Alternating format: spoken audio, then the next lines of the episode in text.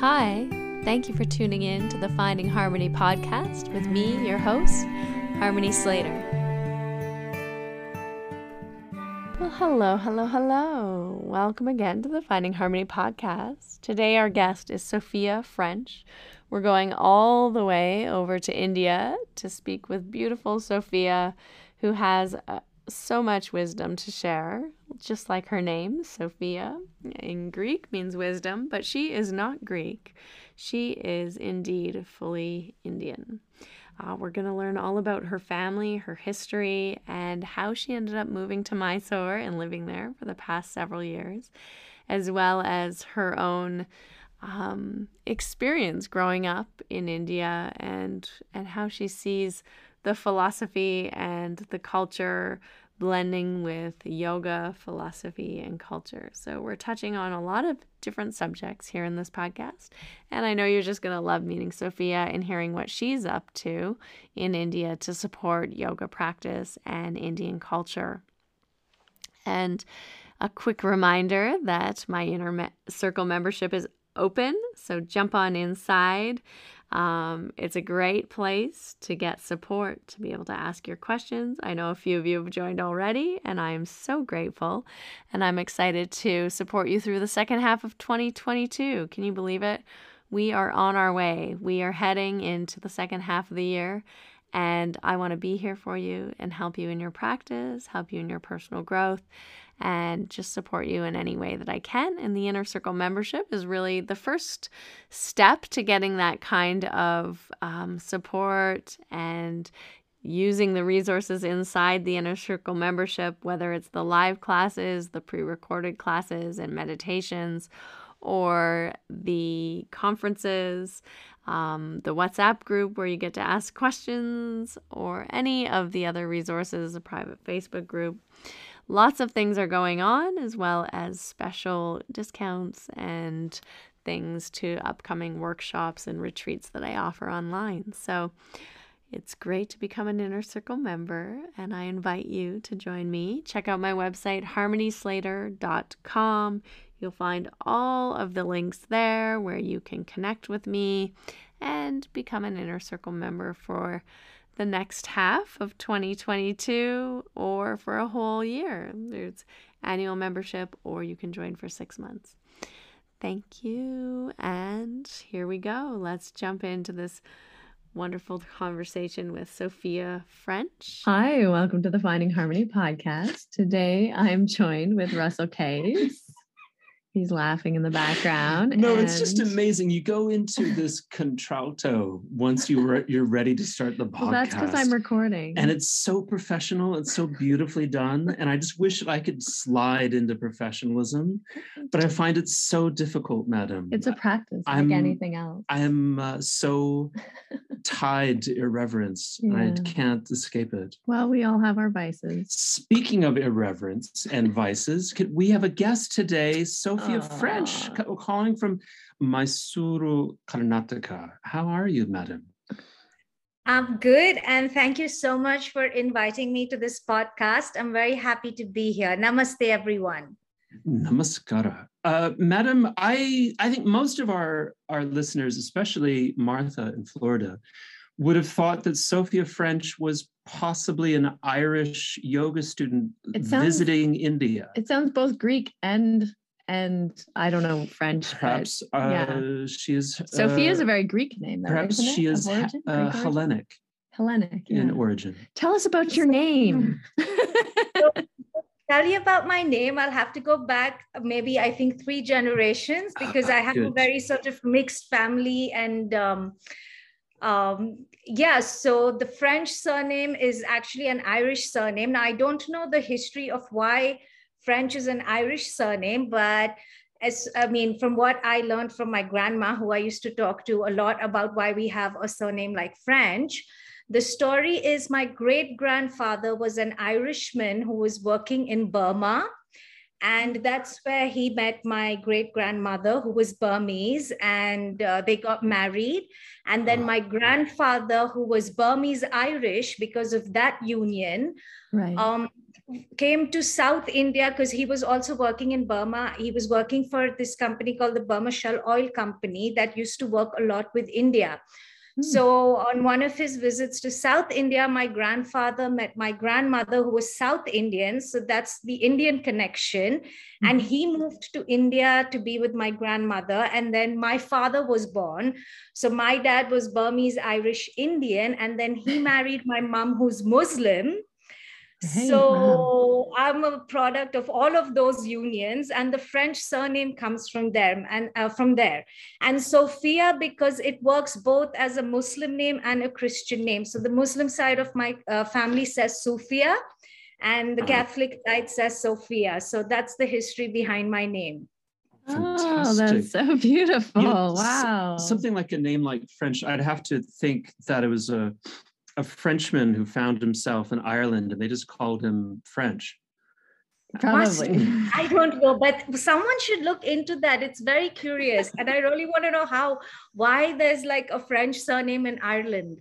Yeah. Yeah, that's normally how that kind of thing happens. it's know? like a nickname that becomes like a like a yeah, last name. Yeah, you get you get people, you know, uh, John John England, for example. Right. There's lots of names or like English. that. John English, you know, yeah. just because they lost his his last name, and they said, "Well, what was Dad's? What was Granddad's last name?" It's like, I don't know, English. English. He was English.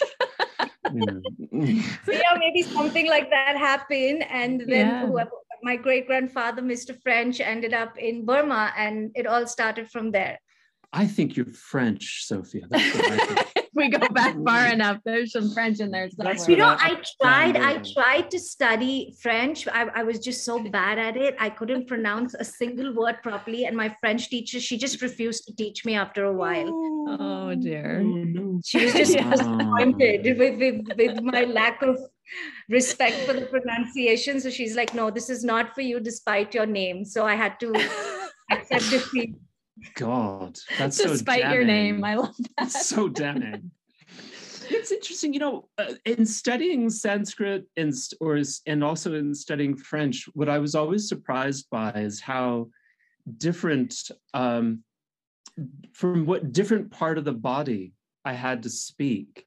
Like I was really very, I felt like very much I was a, very aware of my tongue when I was speaking or trying to speak uh, Sanskrit whereas when I was speaking French, I always felt like I, I had to speak from my my belly in order for it to sound right. I think it's very interesting. I think it, that would change change a person if they had to speak from a different part of their body. The whole personality would change. I agree. It's, I mean, I, most of the language, I speak three languages, but they're all Indian languages. Like even my English is a very Indian English. You know, we've been speaking English for so long in India. Now we have our own version of it. Like with any language that's spoken globally, every part then, you know, it's spoken in, every place develops its own sort of version of that language. So but mm. i speak indian languages so i can't i mean i don't know. And and most of them are very similar like hindi gujarati the two regional languages mm. that i speak at least. So yeah, yeah. that's that's amazing though. I think it's it's incredible in in um you know when you're born in like it happens in europe a lot. You you know you're forced not forced but people just learn multiple languages because of the closeness of the different countries and it's uh, similar in india right because each region of india has its own dialect and its own language and so so many i mean most indian people i know at least speak two or three languages yeah. Yep, I mean, there's more than one way of speak, uh, speaking, even just Hindi, you know, from north yeah. to the south, and there's different words, there's different slang. So, but right. that's, I like that about India. I love the diversity of language, and yeah. language carries culture. So, it's, it, it also showcases how culturally diverse India is. Mm, yeah. And it's, it's also like, I think it's such a beautiful symbol too of, of like you were saying, the diversity in India shows up in the language, it shows up in the culture, it shows up in the faith. And I think it makes, for the most part, like a much more open, kind of receptive mind to differences. Yes, that's true. Because um, you had asked even we I think we had this discussion before, of course, not on a podcast, but um, it's not just the language, but also the food, the people, everything changes from state to state. So there's also a little bit of tolerance, but on the flip side, people also tend to get a little bit possessive about their culture because then you feel even though we're Indians, we're still invading your culture, even though we're all part of the same culture. So, like with everything, it's good and there's a little bit of bad. Yeah. It's just yeah, a little I, bit, but but we I, learn to live with it yeah i love like uh, i remember um, you know when we were in mysore in karnataka and they have a certain type of uh, idli you know it's like always a particular size for the most part a particular shape. And then you go to um, tamil nadu and then they have these little mini idli's and you can't really get the big ones just like the little small ones. It was just such an interesting um, example of exactly what you're saying that that everything's kind of similar, but each region has its own particular, um, you know, flavor or like way of doing things that's very unique um, to that area. And they're very proud of it, I think. Yes, they are. But I think that's also what makes India so unique. There is a lot of pride in, in, in our culture, you know, regardless of which part of India you go to. It's it's it's yes it's a very colorful country. It can also be a very confusing country but that's part of its beauty i guess. Yeah. Mm. you know the, the, the funny thing about canada is you know it's true for the midwest of the united states as well as you could drive for 15 hours you know 100 miles an hour and you just end up in the same place. Pretty much. And these people are speaking the same dressing the same and going to the same walmart and maybe the only difference is if you were in montana you could buy an assault rifle. That'd be the only only major difference. Between canada and the us well, just if you drove in any direction oh, yeah.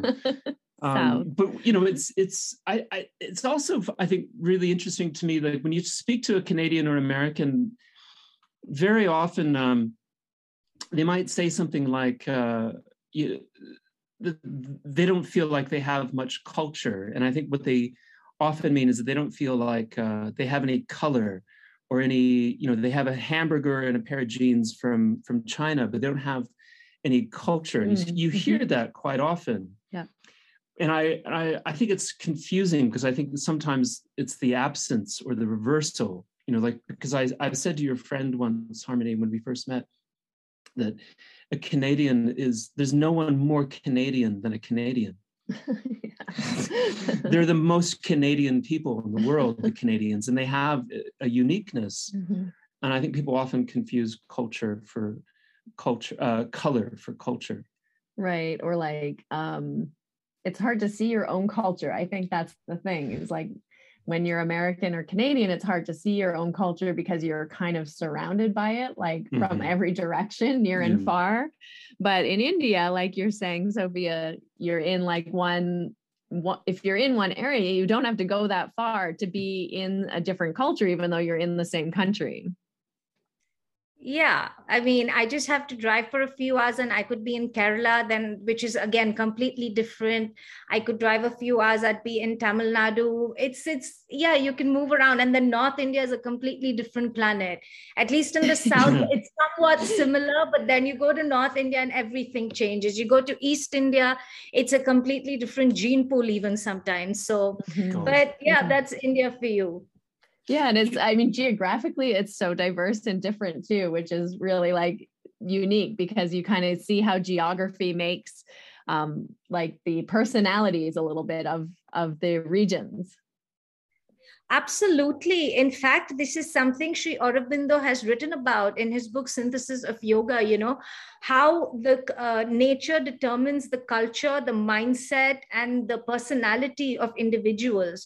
So in India, for example, because there's so much warmth, there's abundance, you know, our sense of hospitality and things like Atithi Deva mm. Bhavo, where we think guest is God, comes from that sense of abundance because nature is always so willing to share. And that mm. kind of you know became part of the people's culture and personality and it's very interesting it's it's all in fact part of yoga it's a very mm-hmm. interesting book synthesis of yoga Sri Aurobindo i'm reading it right now which is why i'm talking about it and what you said just reminded me of that uh, it's so interesting because my uh, my feeling about nature is that when I step outside, it's it's constantly trying to kill me. Um, can you talk about that different perspective and and how it's, she feels bad for you? Now. Well, you know, I appreciate your compassion. That's fantastic. Uh, just you know, I have to constantly be aware that you know it wants it wants me dead, and no, it doesn't. It does. It really is trying very hard. The sun hurts. The the little you the know, winter hurts. we walked in the grass and we were covered in these little needle things. It was just it was horrifying. Um, can you talk more about that perspective that nature is always trying to give? And can you also maybe talk about your why and how you became interested in Sri Aurobindo?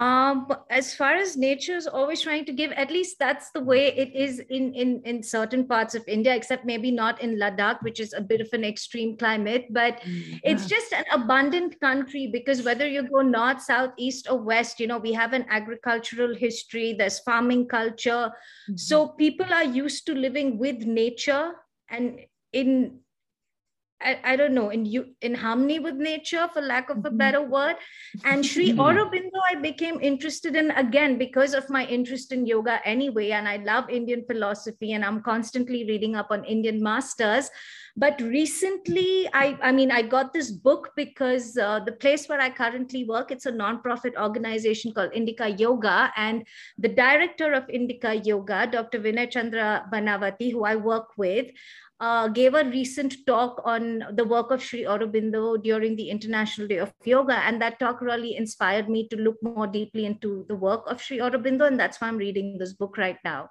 Because mm. I, I truly feel that ancient Indian masters and their guidance is something that we can all turn to at any time, even though modern yoga may or may not be at times authentic. So it's it's always nice to go back to the masters because these were the people who sort of set the path for us you know paved the way for mm-hmm. modern yoga in many ways.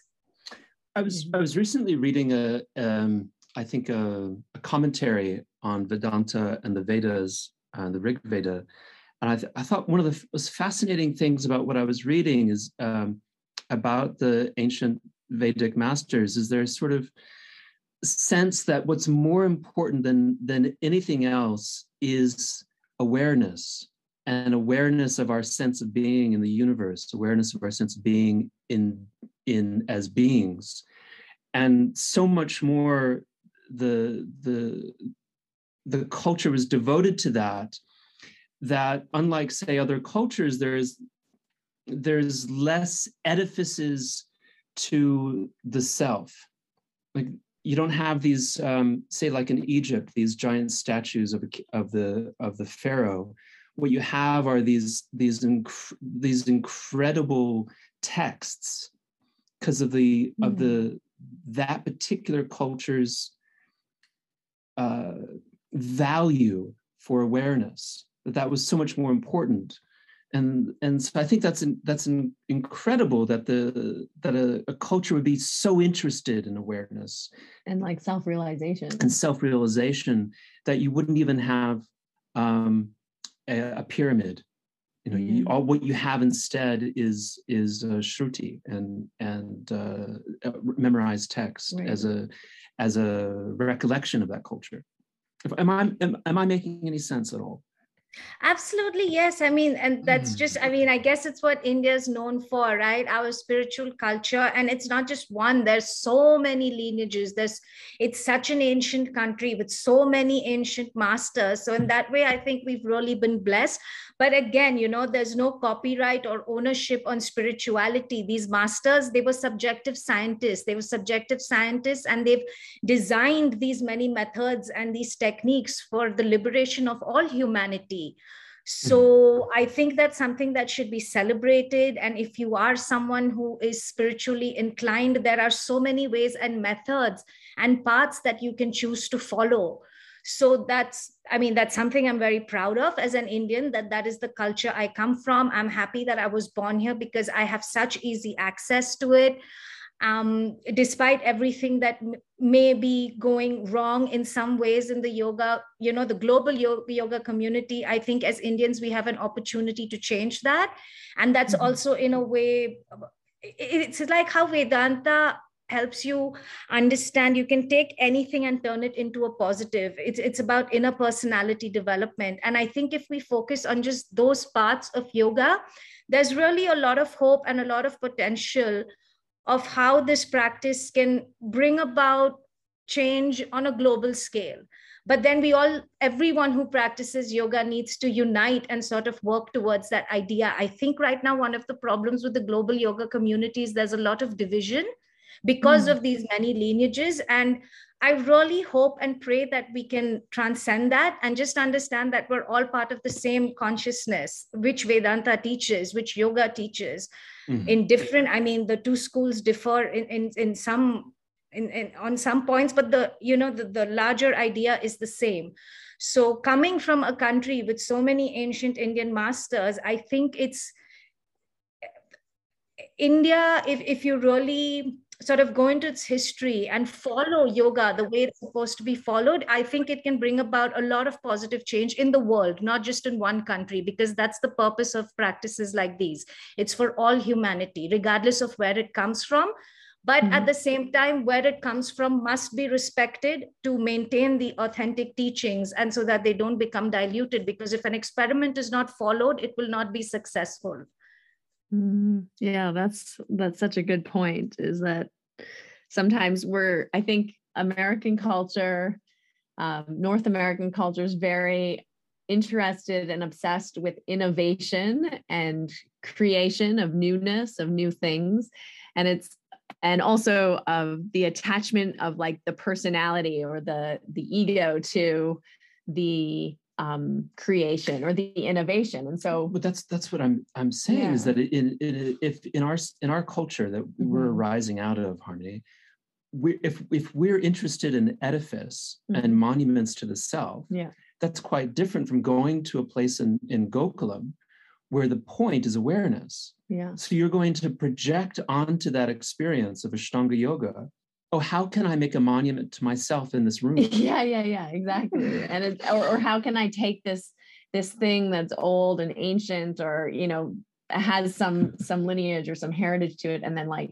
like make it better innovate it right? i need a like which a is, giant pillar yeah which i think is actually quite different than i'm going to say a more traditional um approach to yoga and even like a more sort of um traditional i'm going to use that word in a sense as opposed to a modernized indian viewpoint which i feel like is very much colored by by the west. But like if you go back uh, before like this blending of of east and west and all of our cultures kind of mixing together so much i think a more sort of traditional indian viewpoint is like that that true knowledge like that true dharma that true um, like truth and satya and, and all the stuff that that was heard the the um, the shruti uh, comes from a source that's beyond human. And so that's why you get like the dating of text wasn't important attaching yeah. your name wasn't important um, because like you're saying sophia the knowledge belongs to everyone and it's for everyone. And and then there's more of also a sense of of taking your ego or your personality out of it so that you're saying i'm only passing along what i've learned from my teacher right? And so you're kind of stepping out of the way of that transmission or that line of transmission a little bit. Yeah you're right. That that's yeah. it. Yeah. It's like it's very different like we were talking a little bit earlier about about cultures and it's just like such a it's like the reverse cultural approach like from the east or from the indian sort of perspective versus like the the new world right? The western like america north america and canada kind of perspective. We have there's like it's like opposite like an inverted triangle. What is the western perspective? I think it's more um, like you want your name attached to something and you want to figure out what makes your approach unique so that you can um, like Russell was saying, like kind of build uh, a giant phallus for yourself. yeah, some or, kind of uh, image or or company yeah. or mm. approach mm. or method or mm-hmm. you know and put your little trademark on it mm. and then sell it to other people like I've you know innovated this thing and now it's unique and you should come learn from me yeah Okay, um, I honestly I, I don't know what to say, but you know, you can't do that with spiritual practices because that defeats the whole purpose of. I mean, if if it becomes for just one person, then it, it is not redemption for all humanity, right? Or liberation, or whatever word you want to call it. It's that is ego acting at a very base level. It's not ego acting at a very superior level. And when I say superior here or self-love here, I don't mean vanity. I mean love and compassion for all sentient beings and living things in general. So so yeah this this it's it's very interesting and tricky how the ego can convince us that i mean even now when people talk about yoga look at the end of the day this practice existed long before us. It's going to ex- exist long after us Mm-hmm. So, to when people start thinking they become guardians of a practice or a certain, uh, you know, spiritual technique, you're just fooling yourself, and that's a delusional mind. And a mind that has delusion cannot be liberated because uh, liberation is understanding reality exactly the way it is and again liberation liberation is a very lofty word but even if you want to progress on the spiritual path you have to keep it real and you have to tame your ego and that's not going to come with trying to possess it comes with freedom yeah Wow, the a deluded mind cannot be liberated. What a fantastic quote. Yeah. That sounds just like Montana. oh my God. we apologize to anyone in Montana listening we, to well, this podcast. It's just Peg Queen, right? if Peg is listening, yeah, I'm, she is liberated. So that's she's bringing uh, she's bringing the light awareness to Montana. To Montana. Yeah there's a that's the whole that's the whole um, crux of the of the uh, the culture conflict in Yellowstone is the is the, the hippie hippies, hippie the yoga teachers in Billings, Montana. That's right. Forgive us, forgive us these witticisms, Sophia.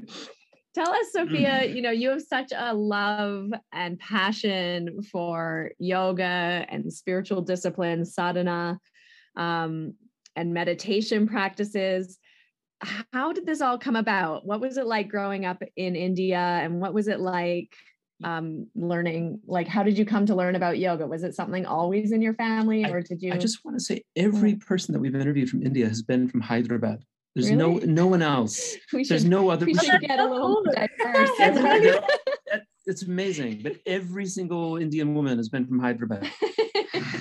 Hyderabadi women are very very amazing. Yes tell, tell us how, uh, why is Hyderabad the center of the Indian universe?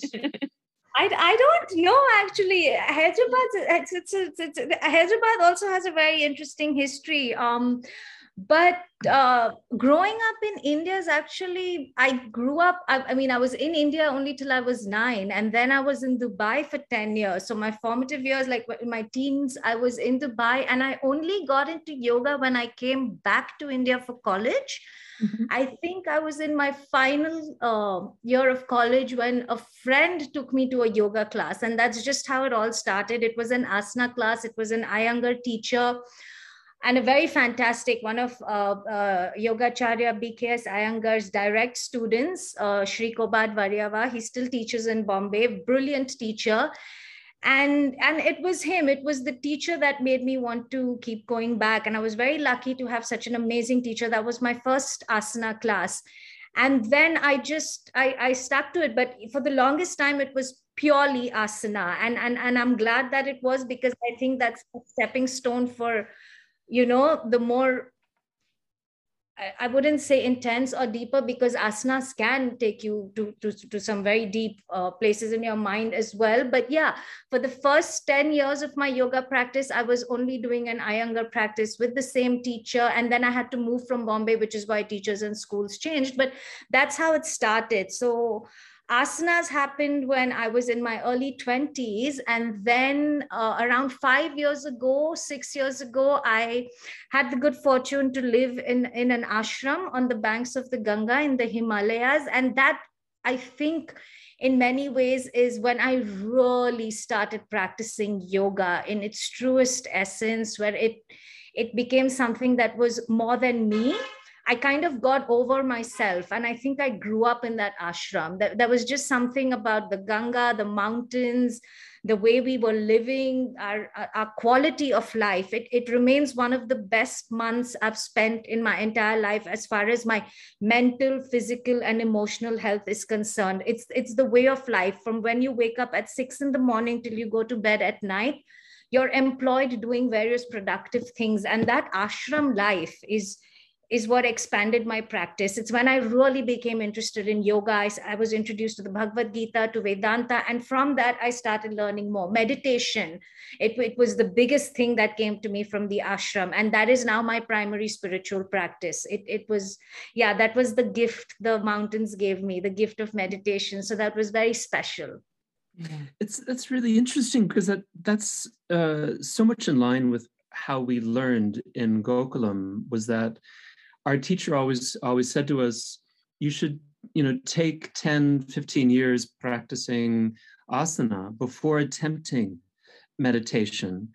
And you hear many different uh, voices on this on this subject because people say oh asana is you know superficial. You just you should you know meditation should be your whole purpose. But our teacher would say you know meditation is crazy making unless you can sit properly for meditation. Otherwise, you're only thinking about your knee, you know, your knee in pain. Is that's the the constant refrain that he had.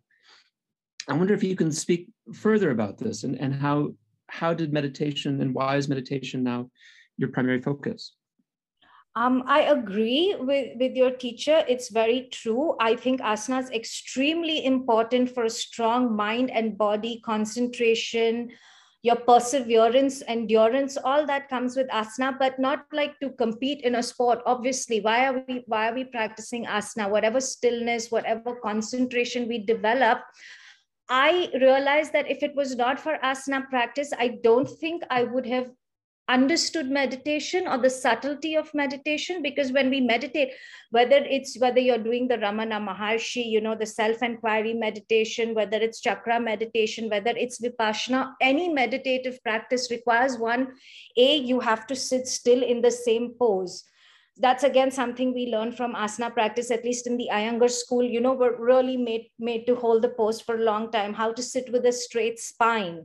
The importance of spine and align, alignment is across asana schools. So yeah i do think asana practice is is a very important foundation to uh, pursue I won't say higher practices, but more subtle practices, because to say higher means asana is not at the same level. And it's really not like that. You know, every part of your spiritual journey is important, even the foundation. That's the most important. So, yeah, I would say asana is the reason I could sit in my Vipassana practice for eight hours a day without moving if it wasn't mm-hmm. for my mm-hmm. asana background i don't know if my body would be strong enough to understand that i don't know if my mind would even understand the difference between a gross thought and a subtle thought so that movement of gross to subtle is is is a very beautiful transition when you move from asana to meditation it's it's a very very beautiful segue so yeah those are my thoughts. And yes i would encourage people to please practice asanas. Don't make it your entire spiritual purpose but it's okay even if you don't have that spiritual purpose because asana in itself has tremendous benefits. You know we, we're all not on the path to become enlightened buddhas. It would be great if we were but it's okay if we're not. You know eventually we'll get there. But but i do believe that meditation at least for me has worked a lot more than asana practice because again it's about expanding consciousness. It's about understanding the mind. It's about moving inwards. And i found a lot of that in vipassana. There was peace. And i think that was lacking in my practice before that. There was a lot of turmoil in my mind. But vipassana brought me peace. Mm-hmm. and mm. and for me personally that was very important because i do have a temper problem. I've always been hot-headed uh, too much oh uh, ruling planet is the sun and all mm. that. So vipassana and meditation calmed me, and I think that that's why mm. I'm, I'm I, I practice it so regularly, and I still practice asana. That will never stop because the two accommodate each other and suit each other beautifully. Yeah, I love that you um, said that. You know that it's not so much about like a higher practice or um, maybe even a deeper practice. You know, but but being able to pay attention to like a subtler movement of energy and i think that that's kind of the distinction like at different times in your life maybe the mind is very gross and it's very and by that i mean like very much um, needing to be dispersed into you know the affairs of the world and all the things around you and so the mind is in a pattern of being very busy or very much involved in things outside of yourself. And so then, you know, the practice of asana becomes essential because your body is a gross object and just paying attention to the sensation of the body and the movements of the body is going to help to bring the mind in closer to yourself. At other times, you know, maybe the mind is more immersed in the self, but it's more embodied in your body you know maybe it's life situations maybe who knows right? Things change. And then then those movement then that movement of your mind can move to even more subtler and subtler aspects like the breath or the energy or like you're saying the difference between types of thinking types of thought the qualities of nature all those gunas the qualities in your mind the qualities in yourself. And and then from there you can just keep moving to subtler and subtler realms but it's it's really the practice that that is going to help to draw you into yourself. And for somebody that's very um, external in their focus and needs to be very external in the focus or has even just a pattern like at the beginning of your yoga journey when you're not you know you haven't really thought about yourself um, in the sense of like embodiment or subtle energy or your connection to God or others or whatever, right? You're you don't have that acute awareness, then asana is a great place to start because it's going to help to develop the awareness. And as the awareness develops, then you can become aware of, um, you know, more subtle movements of energy, the vibration, um, you know the quality the feeling the sense all those things. And so i just love that that's that's the distinction rather than like a higher or lower. It's sort of like a um, like absorbed or not you know or less absorbed like you know sort of it's a more horizontal kind of understanding rather than a vertical understanding yeah because no one practice is better than the other because no one mind is better or worse than the other. Some minds might be sharper some minds might be dull but you know it's it's it's very unfortunate when and this is i really think a problem with current day yoga is there seems to be a lot of division between schools and competition and unnecessary conflict which is the opposite of what all of us as yoga practitioners should be doing. Because i mean if we can't even agree with each other how you possibly going to create positive change you know in in the society you live in in the nation you live in in the world you live in?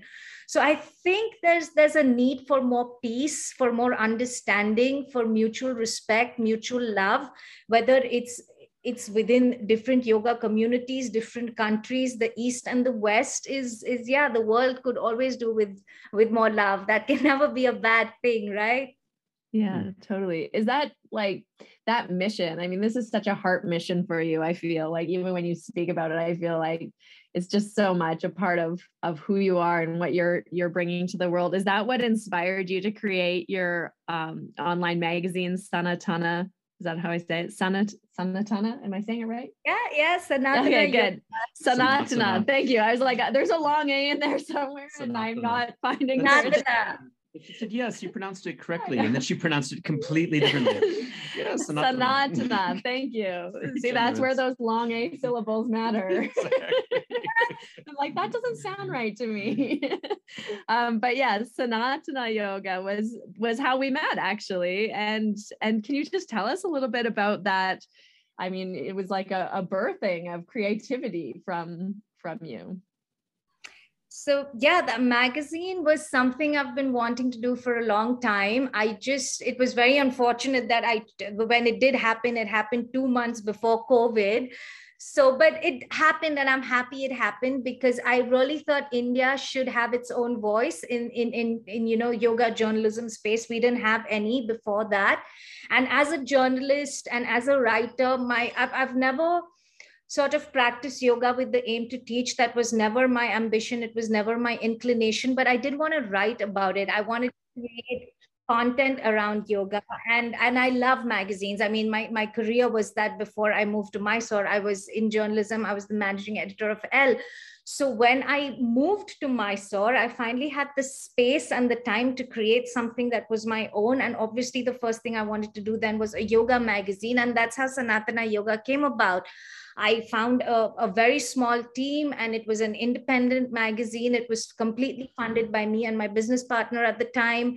And yeah, we launched the magazine and it received tremendous love and respect and support from the global yoga community. So a big thank you to anyone who might be listening to this and helped with the magazine. And also you, Hamni, you gave us a lot of articles. Thanks for that but yeah sanatana yoga was was something that was very special and close to my heart. And subscription for Sanatana Yoga was free because, again, it, it, it was part of my intention to, you know, if you want to create positive change, you do something about it. And I observed a few things in the Indian and global yoga community that I was not entirely happy with. I mean, I'm nobody to be happy or unhappy with something, but you know, instead of complaining, I, I'd rather create action and change.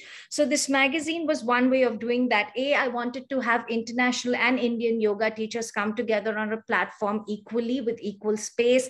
I wanted to give a lot of young Indian yoga teachers a platform for exposure to, you know, sort of showcase their yoga talent and just have an authentic voice because um, this might sound a little uh, okay i don't want to hurt anyone's feelings or offend people when i say this but i really think that there's space for more intelligent journalism when it comes to yoga yeah. and i really wish the magazines and the blogs etc that exist out there would sort of take a look at, at, at the kind of content they're producing and what they're inspiring in young practitioners because you have a responsibility.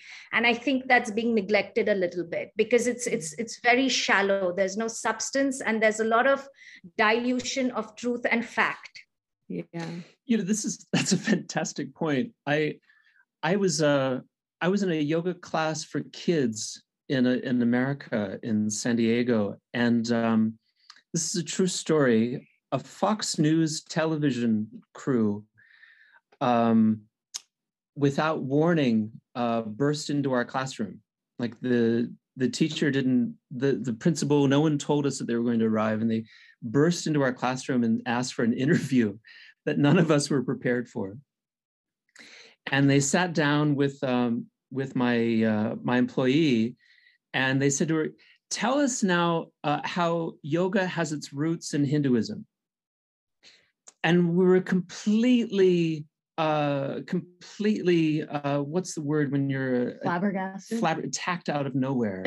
uh, what what is that word when you're attacked out of nowhere? Uh, uh Shanghai. Shanghai. no. That's a, a racist um, term. You um, were uh, pounced on yeah we were pounced on. Yeah. And uh, we had we we didn't we were not prepared for the question at all but i, I think i think you could comment on a number of of those situations like how uh, maybe many americans feel that yoga is religious. They feel uh, there's this uh, you know the very poor journalism that they would pounce on us in the first place.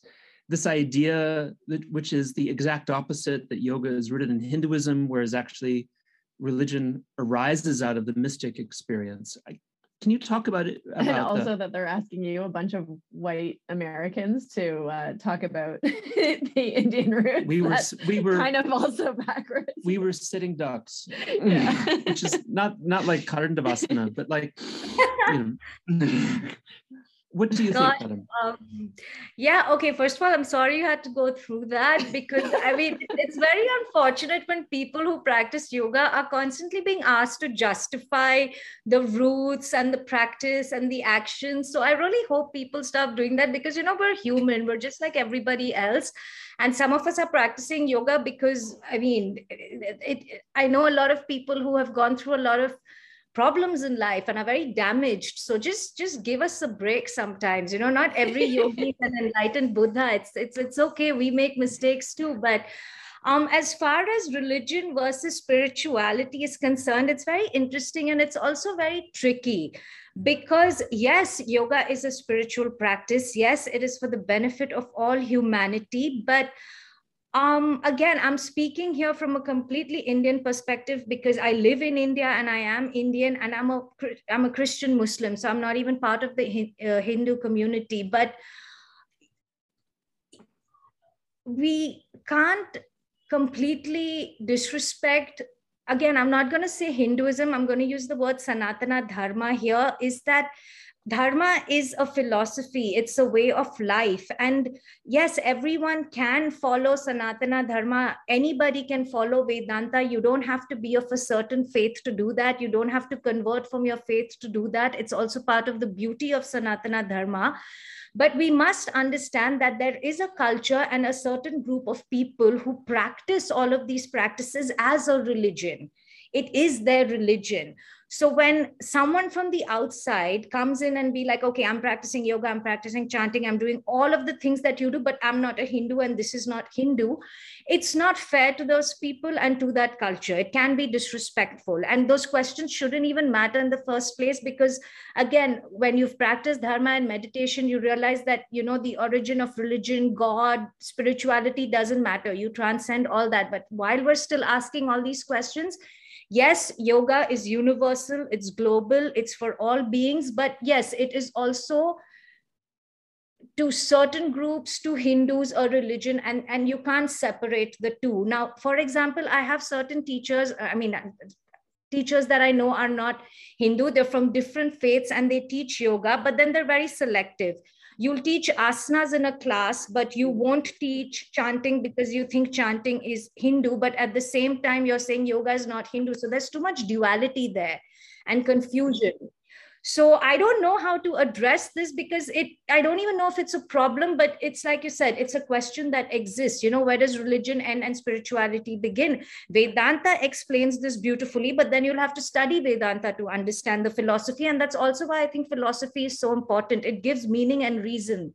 You understand then why a puja is done or why chanting is done because without that scientific knowledge it's very easy for ritual to turn into superstition but it's it's a subjective science. And and that science part of it should always be maintained. And that comes from philosophy scriptures which again is it hinduism? Is it sanatana dharma? It doesn't matter. But if it does matter and if we're dealing with facts then yes it does come from the hindu culture. And you can't deny that. Mm. so so that's my take on that. I don't know if it's right or wrong I love that. I was, you know, it reminds me actually of I mean, first of all, the emphasis of of you know Sanatana Dharma being a philosophy and it being a way of life, um, or you know, a way of exploring life and and being present in life, and then also yoga is part of a a philosophy, a way of seeing, right? A darshana um, in India, and it's not considered. I mean, I think that's kind of where we we get mixed up as westerners sometimes because for us religion's very um you know monotheistic and it's like there's rights there's wrongs there's do's there's don'ts there's heaven there's hell there's um you're in you're out. And it's very dualistic. And i feel like in india because of this um, idea of of darshana of a way of seeing it's much more inclusive because it's multi perspectives then. You can you can say you know i'm entering into this way of seeing and being in the world and this person is seeing and being in this way and we can both see and be together even though it's not um, identical. So i just i just love that you brought that up. And the other thing that i wanted to say that you also brought to mind was um, when i was in calcutta uh, at mother teresa's ashram or um, I don't know her center there. I'm not sure if it's an ashram, but it's a like a healing center. Mm-hmm. Um, and I went to, and of course it's it's you know uh, the Catholic faith. It's I guess it's a church maybe, a church. They had like a, a traditional Catholic. I went to their um, um, mass. And it was so interesting for me coming from a Western perspective um, and knowing what church services are like here, and then being at a church service in India in this you know hall that was was wasn't like a church type um, feeling at all and we were sitting like on the floor just like you would in any indian kind of like puja or ceremony and people were also um, like worshiping in this in a similar way as you would um, you know for a puja or like going to different um, part you know to the um, icons or different things and like basically kind of doing a puja what looks like you know people do in india very traditional culturally um, aligned actions for being india or indian. And and it and i was like thinking to myself it's so interesting to me how um, you know we get very fixed on an idea of the way something looks and saying like well this is christian and this is what all the this is what christianity looks like. And here i was in india um, in a christian setting in a christian ceremony um, and it looked very different and it felt very different also it felt had a completely different flavor to it and and so it was such a beautiful experience because it was it just reminded me like that that I think we we sometimes, like you're saying, get very dualistic and saying like this is yoga, this isn't yoga, or this is Christianity, this isn't Christianity. And if you're a yogi, you always have to do this, or if you're a Christian, you always have to do this. And and here, and we forget that like depending on where you are in the world, what other cultural factors um, you have in your background around you, um, are they're going to change how you experience these things and also what comes naturally to you as far as like worshiping or connecting or devotion or spirituality. And so it just was like i think you just said everything so beautifully and it reminded me of those things that there's just so many diverse approaches to one single thing that has like one name and and that name doesn't always show up in the same way in different areas of the world. Yeah, I agree with you. And that's part of the beauty of Sanatana Dharma. We have like a few lakh gods and goddesses in India. And it's it's very beautiful because it's really not about who you have faith in the point is to have faith. And that's something so many people miss with all of the gods. And like you get so caught up in the god and God as part of it you kind of miss the bigger picture. Like even with uh, another thing that really drew me to to sanatana dharma was the and, and growing up especially with abrahamic religions is is you know we have the concept of heaven and hell which i found quite frightful growing up to be quite honest. But uh, the thing i love about this at least yoga and spirituality and meditation and the buddha's teachings or the bhagavad gita is that there there's only karma there is cause and effect which mm-hmm. is so liberating because then you really are the master of your own destiny especially if you believe in cyclical time which which most of ancient india's religions are based on you know there's mm-hmm. cyclical there's concept of rebirth karma all of that but and it's transformative. Like you could be the worst human being in the world but these at least as far as you know the buddha's teachings are concerned is there's always hope for improvement. And that's yeah. such a positive liberated approach and and so forgiving of our humanity and its base instincts. Mm. so i love that. That's one of the things that drew me the most towards yoga practice is that we could be the worst version of ourselves but you can start now and still make an improvement. And we're so mm. lucky to have that. Yeah yeah that's that's fundamental. That's um i think that does change how you are in the world as a human being. If you look at the world and you see that that even like the worst of humanity there's still hope and there's still the possibility to um to grow to become better right? Mm when I look at Montana, I see what I see is what I see is uh, suffering, you know, and trauma, and uh, they they you know you should have compassion. Then. You have compassion for their their interest in growth and self improvement, and so I also I feel that. I wonder if um if you could talk more about your personal history. I, it's so fascinating. You were a managing editor at Elle which is amazing. And I, I'd love to hear more about that experience. You were there for 15 years in, in Mumbai, Bombay, and then you decided to move to Mysore, of all places, with um, uh, uh, your partner, I think uh, boyfriend. Yeah. Husband? I'm not sure, but um, um boyfriend. Uh, we're not married. We live together. So I ah. say partner in India. I'm not sure what the correct word for that is because I mean, after living t- together for 11 years, it feels a bit odd to say boyfriend. Yeah. Well, I think, so I just I think partner, words, but he's not my husband. So I think words and names and categories uh, fail us. Uh, so that's yeah. it's a constant. Um, well, so so you were the, you were both a little bit tired of the city and you wanted to get out. Can you can you tell us about? You suggested in the in the question that Harmony sent you, what broke you? Like this is this is what you said. And so then you you moved. And i wonder if you could just tell us more about this. Yes so we were working very hard in bombay. It's a very expensive city. And when you're independent and neither of us were, were living with our parents like a lot of indian kids do.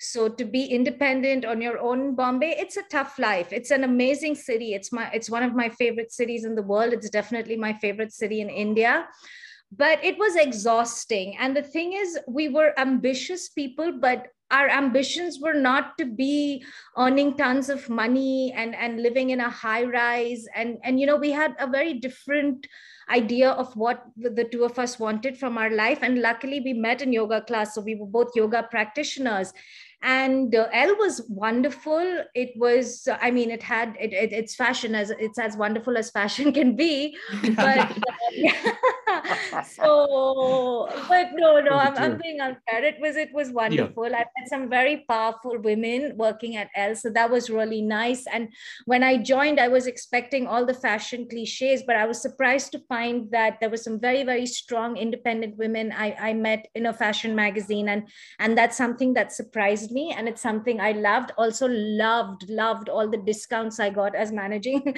editor yeah. of i must say i miss those now. But um but yeah it was exhausting and it's not what we wanted. And we were just not in a happy place you know it was it was the money game. And the thing is in a city and when you're part of the rat race i believe whether you're coming first or last you're still just a rat. So we, we didn't want that. true. you know? And then ganesha is standing on your head. Yeah. mm. so so we moved. We just took a chance on life and uh, we decided not to have any children. So that that also frees up your um, life in terms of you don't have to be as responsible as you know if you were responsible for a child and school and whatnot. So we were free to move and mm. just then I was accepted to study with Saraswati ji. So we just put all our stuff in a car one night and drove out of Bombay. And and and here we are in Mysore six years later. We planned to stay oh. for just three months, but it's become six years. And I think it was the correct decision because we're happy. So life is simpler. We may we may not be making as much money as we would if we were in Bombay, but but we're good you know life is good and mm. and yeah and Mysore's not and and India's changing. It's not like you're only um, you know there was uh, one point in India where if you wanted to be at a certain point in your life, whether it was financial status or work or being successful, you had to move to the cities. But now mm-hmm. I think India's changing. Like there's opportunity even in a place like Mysore. And I know now a lot of young people are actually moving to Mysore. We did it five years ago, but there's potential here and there's growth. So it's a very exciting time for India because there's a lot of young people. So the country's growing and it's doing well. So I'm excited mm-hmm. to be in India at this time. There's a lot of change happening. Mm. That you've just said a, a number of of statements and facts about your life that that couldn't have sounded more radical to me. Like if you had told me that you had covered yourself in tattoos, it wouldn't have surprised me more. that you decided not to have children, not to marry, and to move to Mysore in the middle of the night and pack your car. it's really like I can't imagine how how strange that must be for your family those those sets of decisions like that that's oh really my quite God. family society neighbors everyone it, it was mm. a fight but but you know you have to do what you have to do. You have to create the change that you want to see. And and i get asked however i have to say these questions will never get asked you in bombay. It was a lot harder for me as a woman in mysore mm. because it's a small town. It's a conservative society. You guys have been to mysore. You know how it is. Mm-hmm. so living independently in bombay working earning my own money was a very different experience as living in, in other parts of India. But again, it's changing. It's slow, but it's getting there.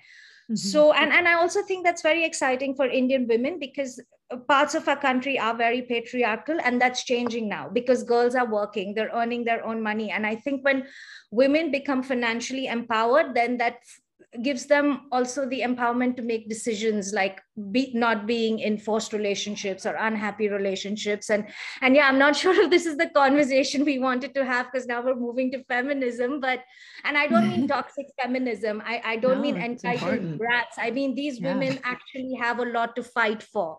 So yeah. so not like instagram feminism if you know what i mean.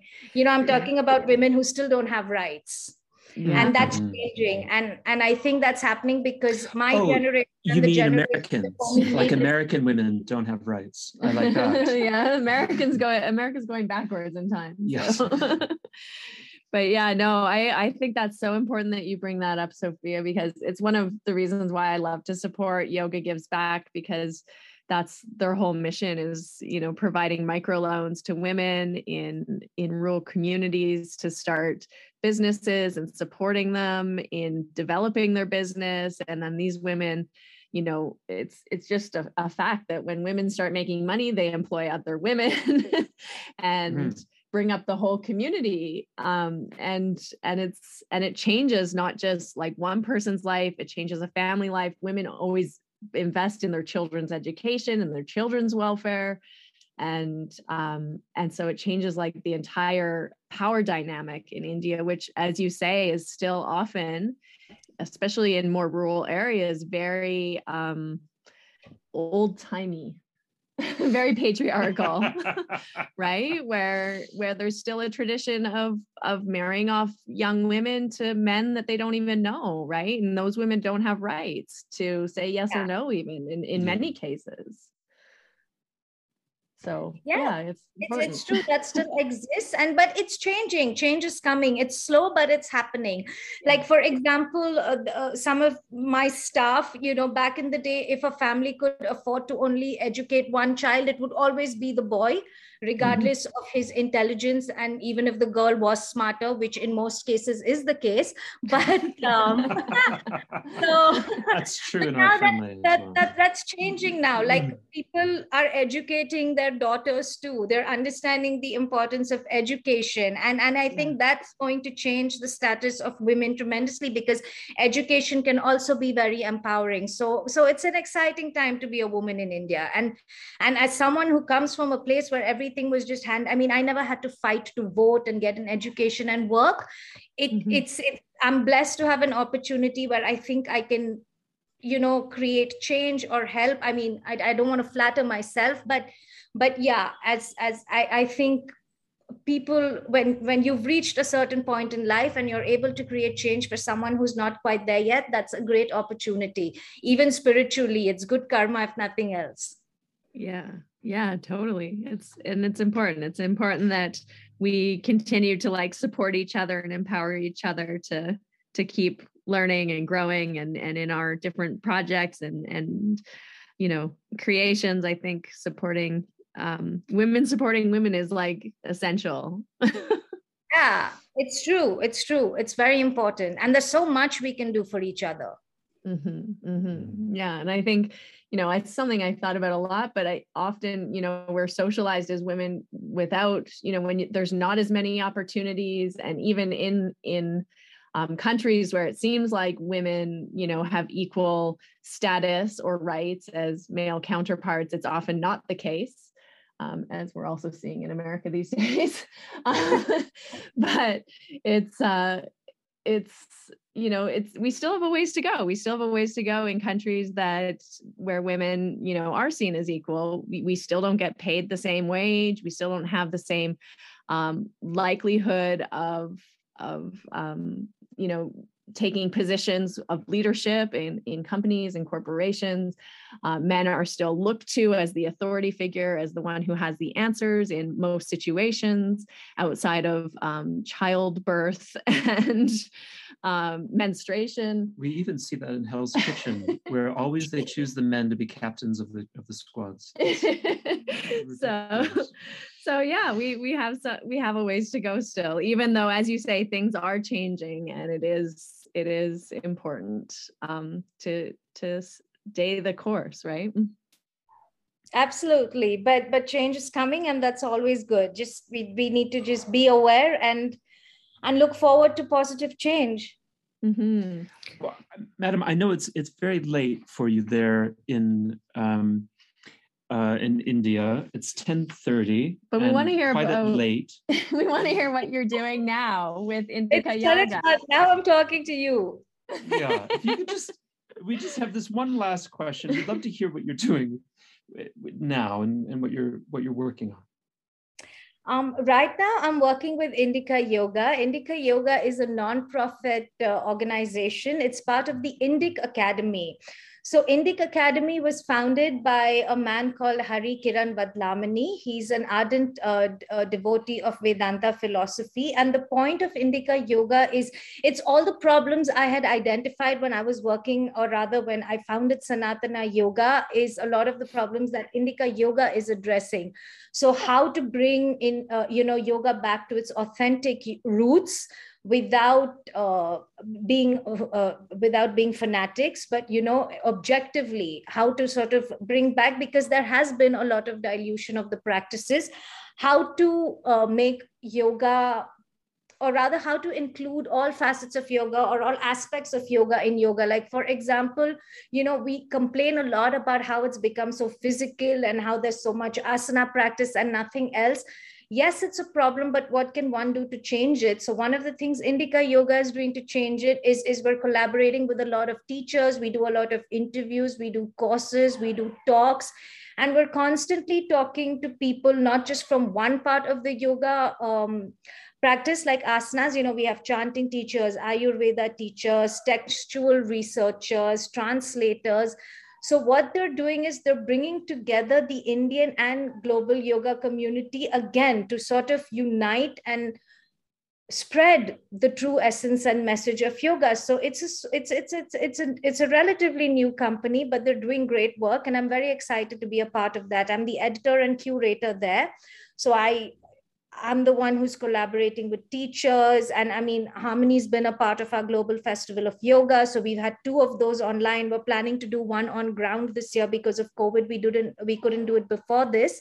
Mm-hmm. So yeah, that's that about Indica Yoga. And I'm very excited to be part of such a liberal organization again because they're doing very authentic, original work, and that's very important to me. So I'm mm-hmm. excited about that.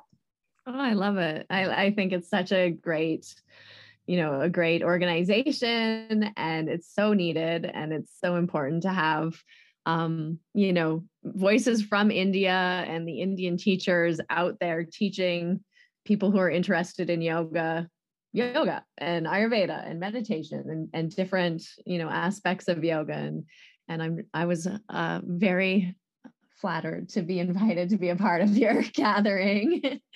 um, how could how could people um, get involved with yeah, or, or if, is there any like ongoing classes that people could yes, attend? Um, you, you could check on our website. It's indikayoga.com. We're doing some very interesting courses, and this I think might be of uh, like uh, uh, especially interesting to teachers. Is I notice a lot of people from the West love to chant, but are are often mispronouncing the sanskrit words and and and that's fair. I mean if i were to speak a foreign language the same thing would happen to me. So right now we're doing a chanting for French, sport teachers mm-hmm. and it's been conducted by a lady called shantala Sriramaiah. so that's that's something that's very exciting and i think a lot of teachers would be interested in doing.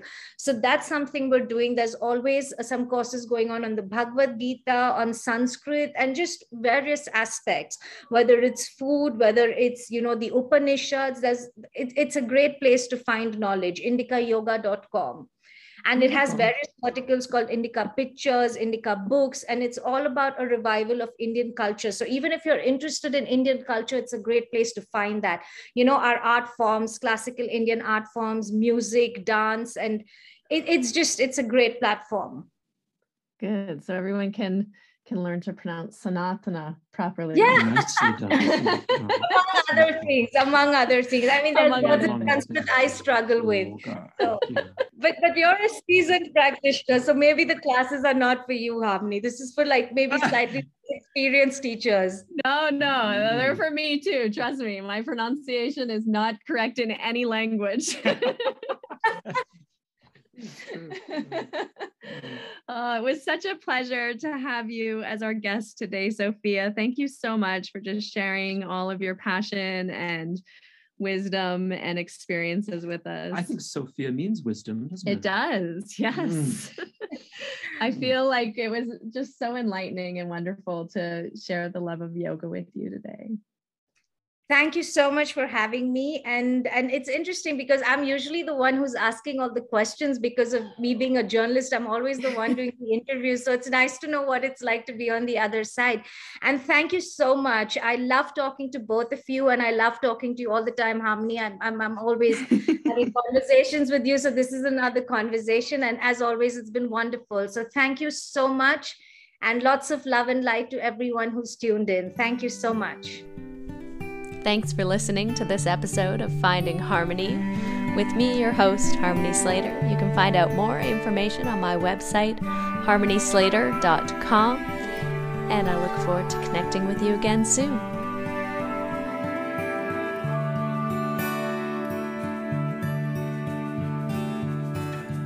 Standing in eternity's shadow, watching the breaking waves there's a hard wind and the soil.